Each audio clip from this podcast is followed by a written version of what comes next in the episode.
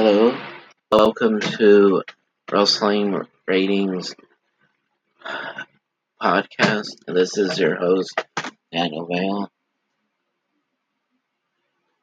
I tried to talk about the match finishes and everything like that on Raw from last month, but it took too long, so I decided to redo everything.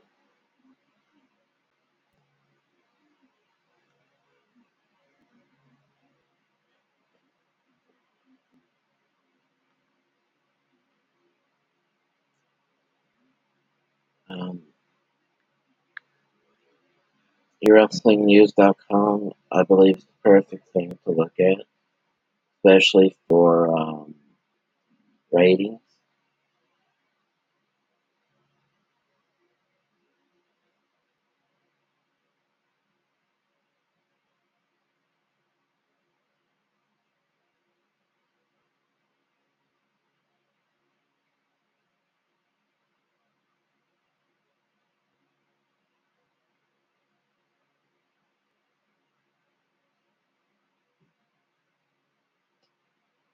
Okay, I have to go to WrestleView, it looks like.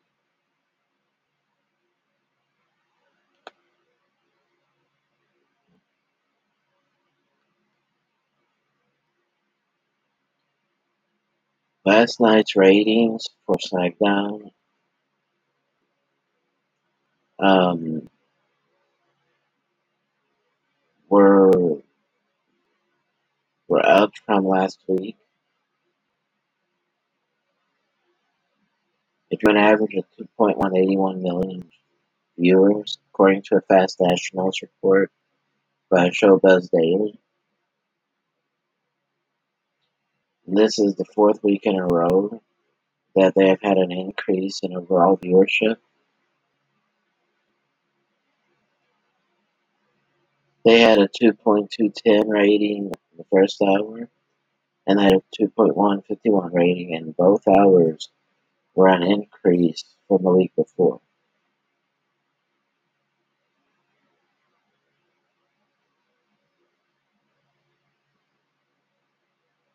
Okay.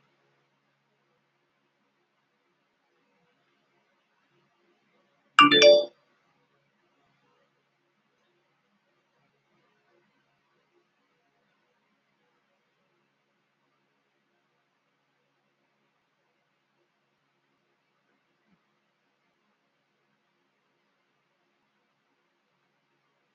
I don't know the purposes of selling stock in the WWE, but Triple H sell, sold a lot of stock.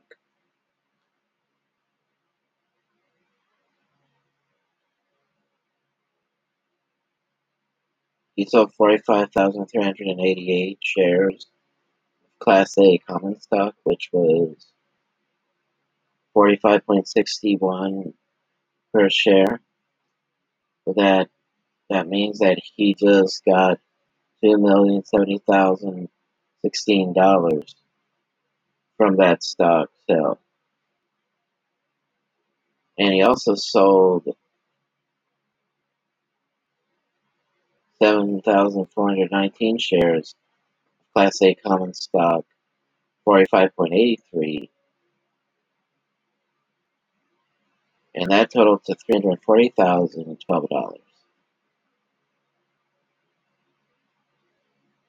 he still owns 81,325 shares of stock. That's interesting to look at right there.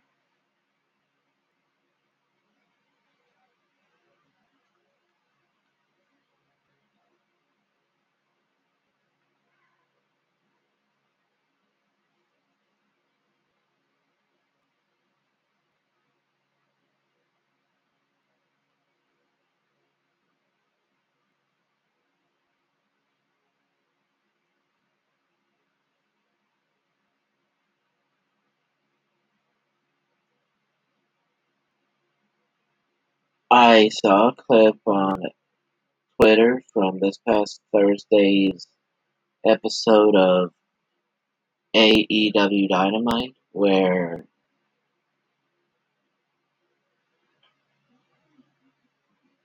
Dean or Jon Moxley said that if if he he has to have a tune-up match with MJF's attorney before if he even wants to have a title match with Moxley.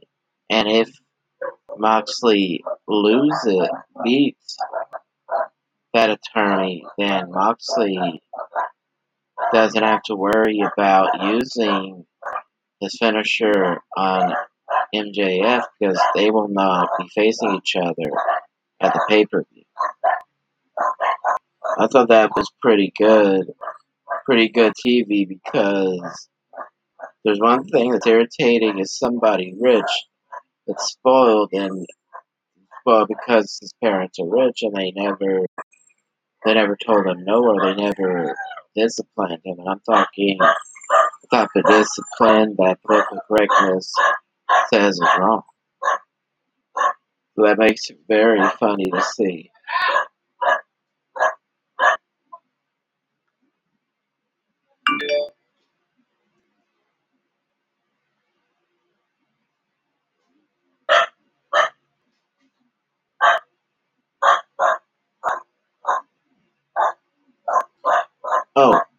I can do.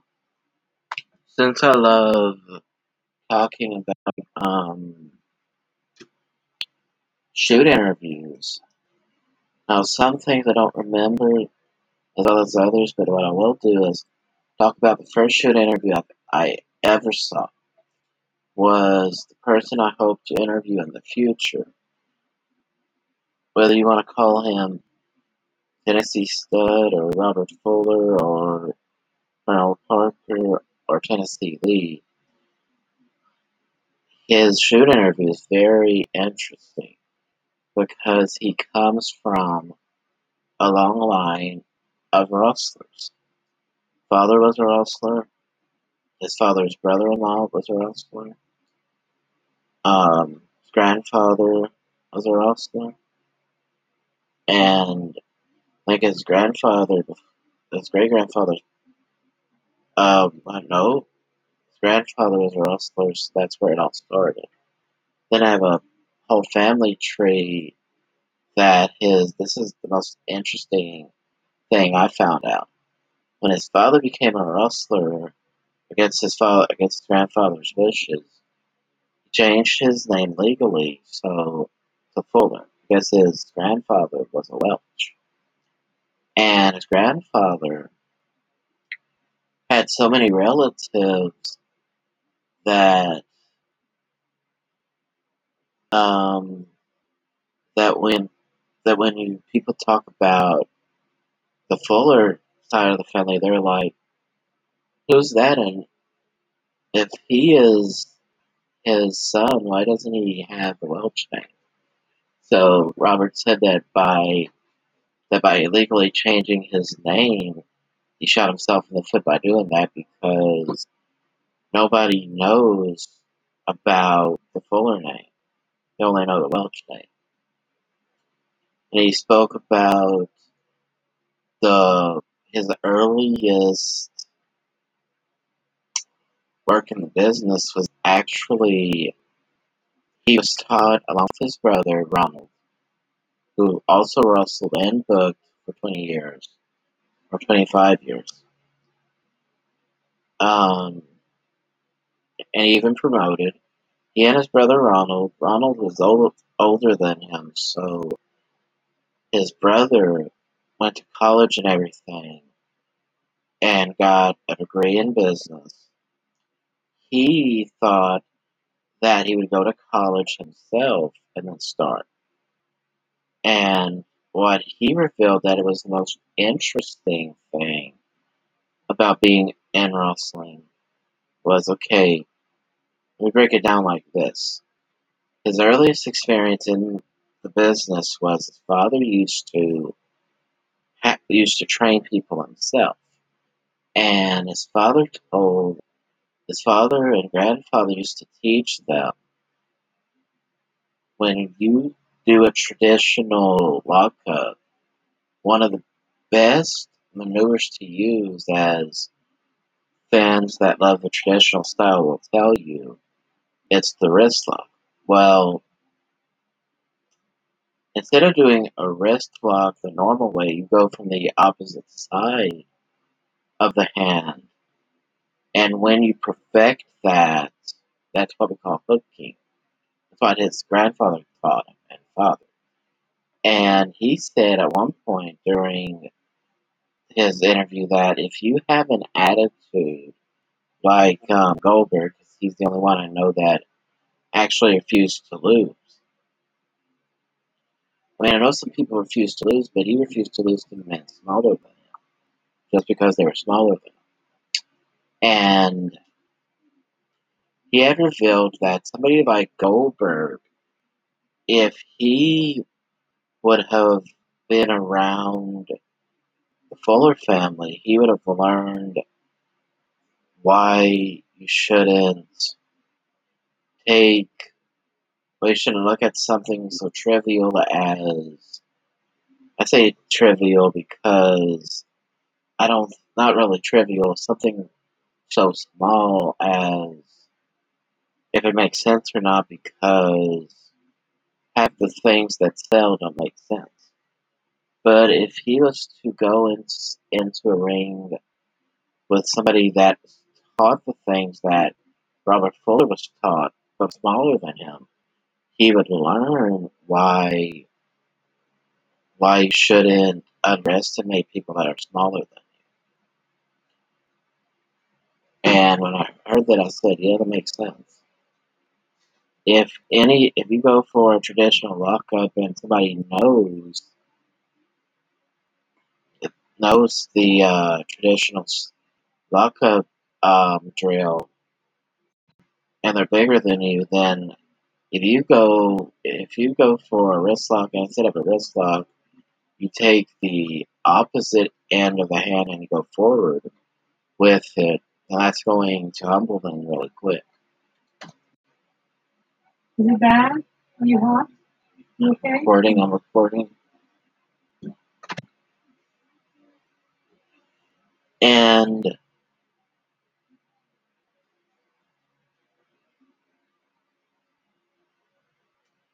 because of that, I do think that I do think that um,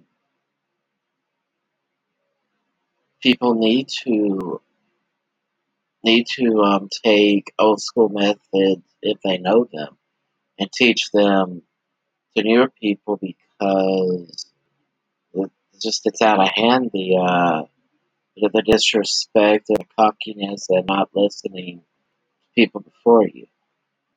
It's just out of hand, I believe. Now, if we're going to go by this chapter by chapter, then what I another thing I want to remember, I want to say is Robert Fuller. If you recognize him as Colonel Parker, you recognize he never smoked a cigar. He only carried one. And I found out that theoretically the reason he never smoked cigars was because he grew up around. His grandfather would always he would always ride with his grandfather around the towns and he would he would even see the rustlers in those days when he was growing up and he he would see he would, he would see how people acted around his grandfather but he never stopped and asked why until he was older. The truth was, was that his grandfather was very tough and very um, he was one of those people that if you did not show him respect, he'd beat it out at you. And that's that's why when he did go in the locker room with his grandfather, everybody would always stand up and on the other side because they were scared to death of him. They knew he would want to sit down and be by himself, most likely. Another thing he said was um, when he would be asleep, is why I think he doesn't like cigar smoke. Is when anytime he would fall asleep, his dad's grandfather would, would hit him in the chest, wake him up, and he would always smell the smoke. I don't think he liked it very much.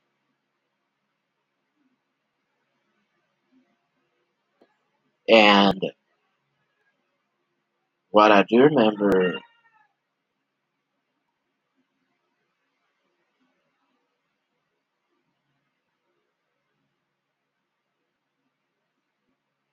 heard my mom say something and it threw me off. So I'm just going to be honest and say that what I really remember is him talking about what he did in high school as an athlete.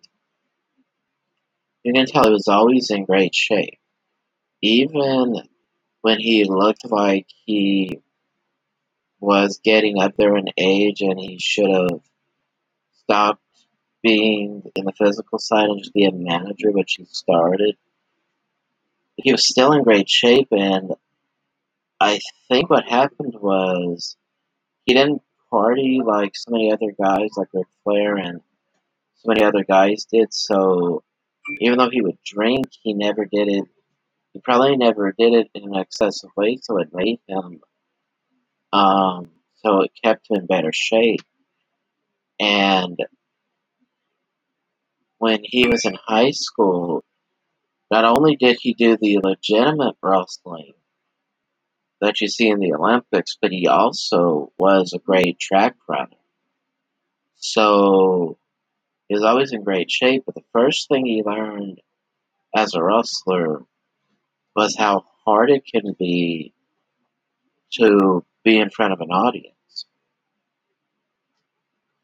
And his before he was in the ring, he would help people he would help train people.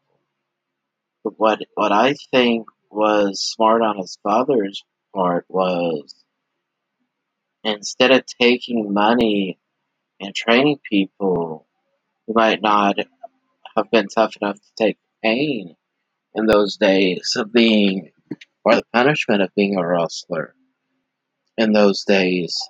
What he did was he would tell Robert, this person wants, is telling me he wants me to train him, test him, see how tough he is.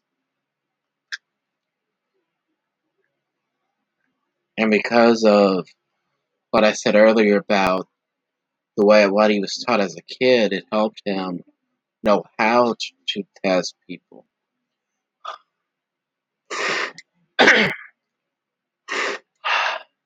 And really makes I really think that's what makes it so interesting to hear those stories. Now, watch that again and then come back with more detailed information as I take notes about it. That's what I remember hearing about. So, talk about NWO, no, WCW NWO Souled Out 1998. In an eight man tag team match with Psychosis, um, Super Calo, um, Juventud Guerrera, Silver King, Chavo Guerrero Jr., La Parka, and one more person, or two more people. Juventud Guerrera, after six men, after the six out of eight men get suicide dives, Su- Chavo Jr. hit the hit the tornado DDT to win the match. And after that happened, Parka hit everybody with the chair, even his own teammates. And he set up the chair and so he could so he could sit down on it and dance for the audience. Raven against Chris Benoit next in a Ravens rules match or an anything goes match. He might not have set his contract up yet with WCW because I remember he was told by was told by JJ Dillon either come up with a contract or or you're no longer an official WCW wrestler. So he came up with his contract. Contract stated that his rules were gonna set, were gonna be a Ravens rules match all the time. So I don't know if that was before this or after or after this. So I don't. So that's to be interesting to find out as I continue doing this uh, this series about Raw versus Nitro. Raven had to do this alone against Chris Benoit, and Chris Benoit put him in the crippler crossface, and he was, he said he was so believable in his character, Scott Levy, that when he was passing out, he looked like he was happy because of the pain he, he was enduring. And what was really interesting was Dean Malenko came out to help Chris Benoit when the flock members intervened. And that was interesting because by this time, you didn't know if they were even friends. The next match, Chris Jericho defeated Rey Mysterio Jr. to win the Cruiserweight title. His just no, second Cruiserweight title win in the company. And he was booed just for being a jerk, so he said, Don't boo me. And he felt like if you're going to boo him, give him a reason to. So he started stomping, hitting Rey Mysterio in his bad knee. And the next segment was the heavyweight title announcement by Piper. He said that Scott Hall would get his title shot, but not right now. So then he told Hogan he and Sting were going to have a rematch. He didn't care if it took him took them the rest of the uh, not the rest the whole night to get it done. They're going to have to face each other to determine the the champion at a at Super Brawl. Rick Martel lost to Booker T in a TV title match. What I really liked about the next match, Scott Hall versus Larry Zbyszko, is the when Larry Zbyszko pointed to Dusty to be in his corner. The whole time, the whole night, Dusty had a blue jean shirt on, and it was buttoned from top to bottom. So Larry won by disqualification when he held Scott Hall for Dusty to hit him with the elbow. He hit Larry Zbyszko with an elbow, which we believed was an accident. He turns around, looks at Scott Hall. Scott Hall pointed to him like he would point at Kevin Nash. All of a sudden, Dusty is taking his shirt off and revealing he's a new member of the NWO. And looking back at the setup for this pay per view and match, it's not a surprise they did this because he revealed that um that Dusty Rhodes started him in in his wrestling career, so why not put him with Dusty Rhodes? I mean, if we're gonna be honest about this, I think they did wait too long to have an NWO member be a commentator for the company. The next match, Bagwell, Norton, and Konnan beat the Steiner brothers and, and no, Steiner brothers and Ray Traylor beat Bagwell, Norton, and Konnan in a six-man tag team match. I thought back then that it was interesting how Scott Steiner kept on taking spotlight from his brother every time they would win. And so it was obvious he was going to turn heel, but we didn't know how. So this was great continuity on WCW's part. Next, Kevin Nash versus the Giant. Um, as far as the as far as him trying to powerbomb the Giant goes, the first time he hit the Giant with a power bomb, it was um, it was a perfect delivery on by both Nash and the Giant. Well, this time when he went for the power bomb, he lost his grip of the Giant, and the Giant landed on his neck. So they went straight for the finish. That was it. So, um, what ended up happening next night or two nights later on Nitro was they banned the power bomb from from Kevin Nash, and Kevin Nash said that the reason he kept on doing it after that is there were several times after that when he hit the jackknife power bomb on regular sized men, and they would put the handcuffs on him because of breaking the rules. And Kevin Nash said in his he believes that they were trying to hold him back creatively. And the reason he did, the reason he broke that rule on TV was because Hogan went to him and said that he would pay the fine, the fines for him for going against that rule. Because all the money that that, Hogan had, he would pay it for him. And I really, my thinking is is this: I don't think they were trying to hold him back creatively. I think they were worried that he might injure somebody permanently with the uh, with the finisher, and they didn't want to take any chances. Okay, Bret Hart versus Ric Flair. For some reason, they thought that if that if they have this match, then it would answer who is the greatest ever. Who is the better man, excuse me. And I'm I still stand by this that it doesn't matter. Because even the most skilled professional wrestler can be great on one night and have a terrible night the next night. So no matter how great you might be, there's no really telling who's a better wrestler because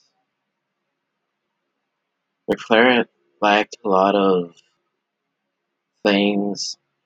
Ric Flair lacked the uh, ability to think of um,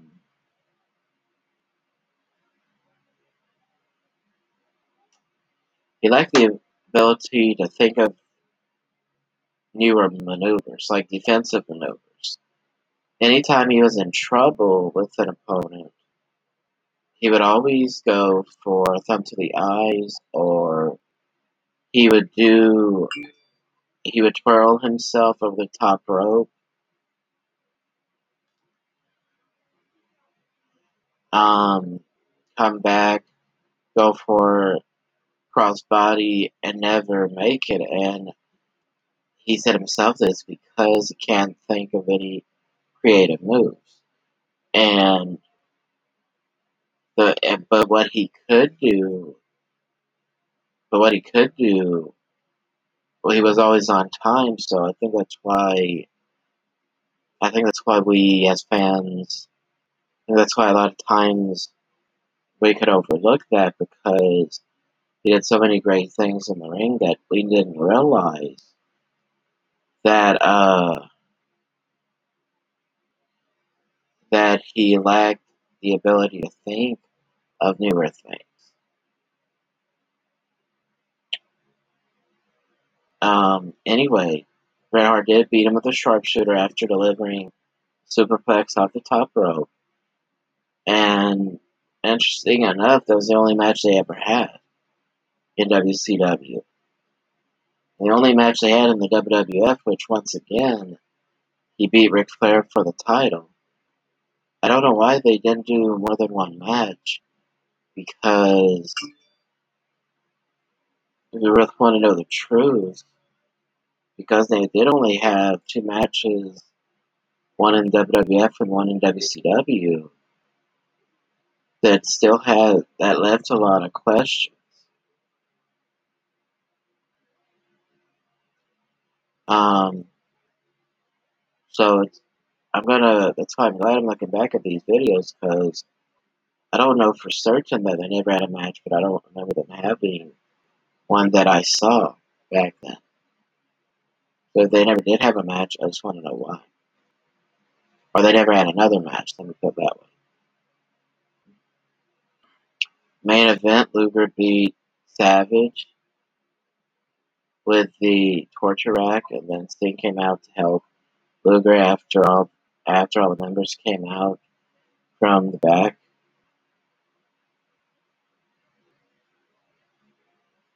I know this is probably too far in the in the future um, videos to talk about, but I really can't wait until they start talking about um, until they start doing the the storyline that led the Wolfpack. that was really fun to see them turn a few NWO members babyface.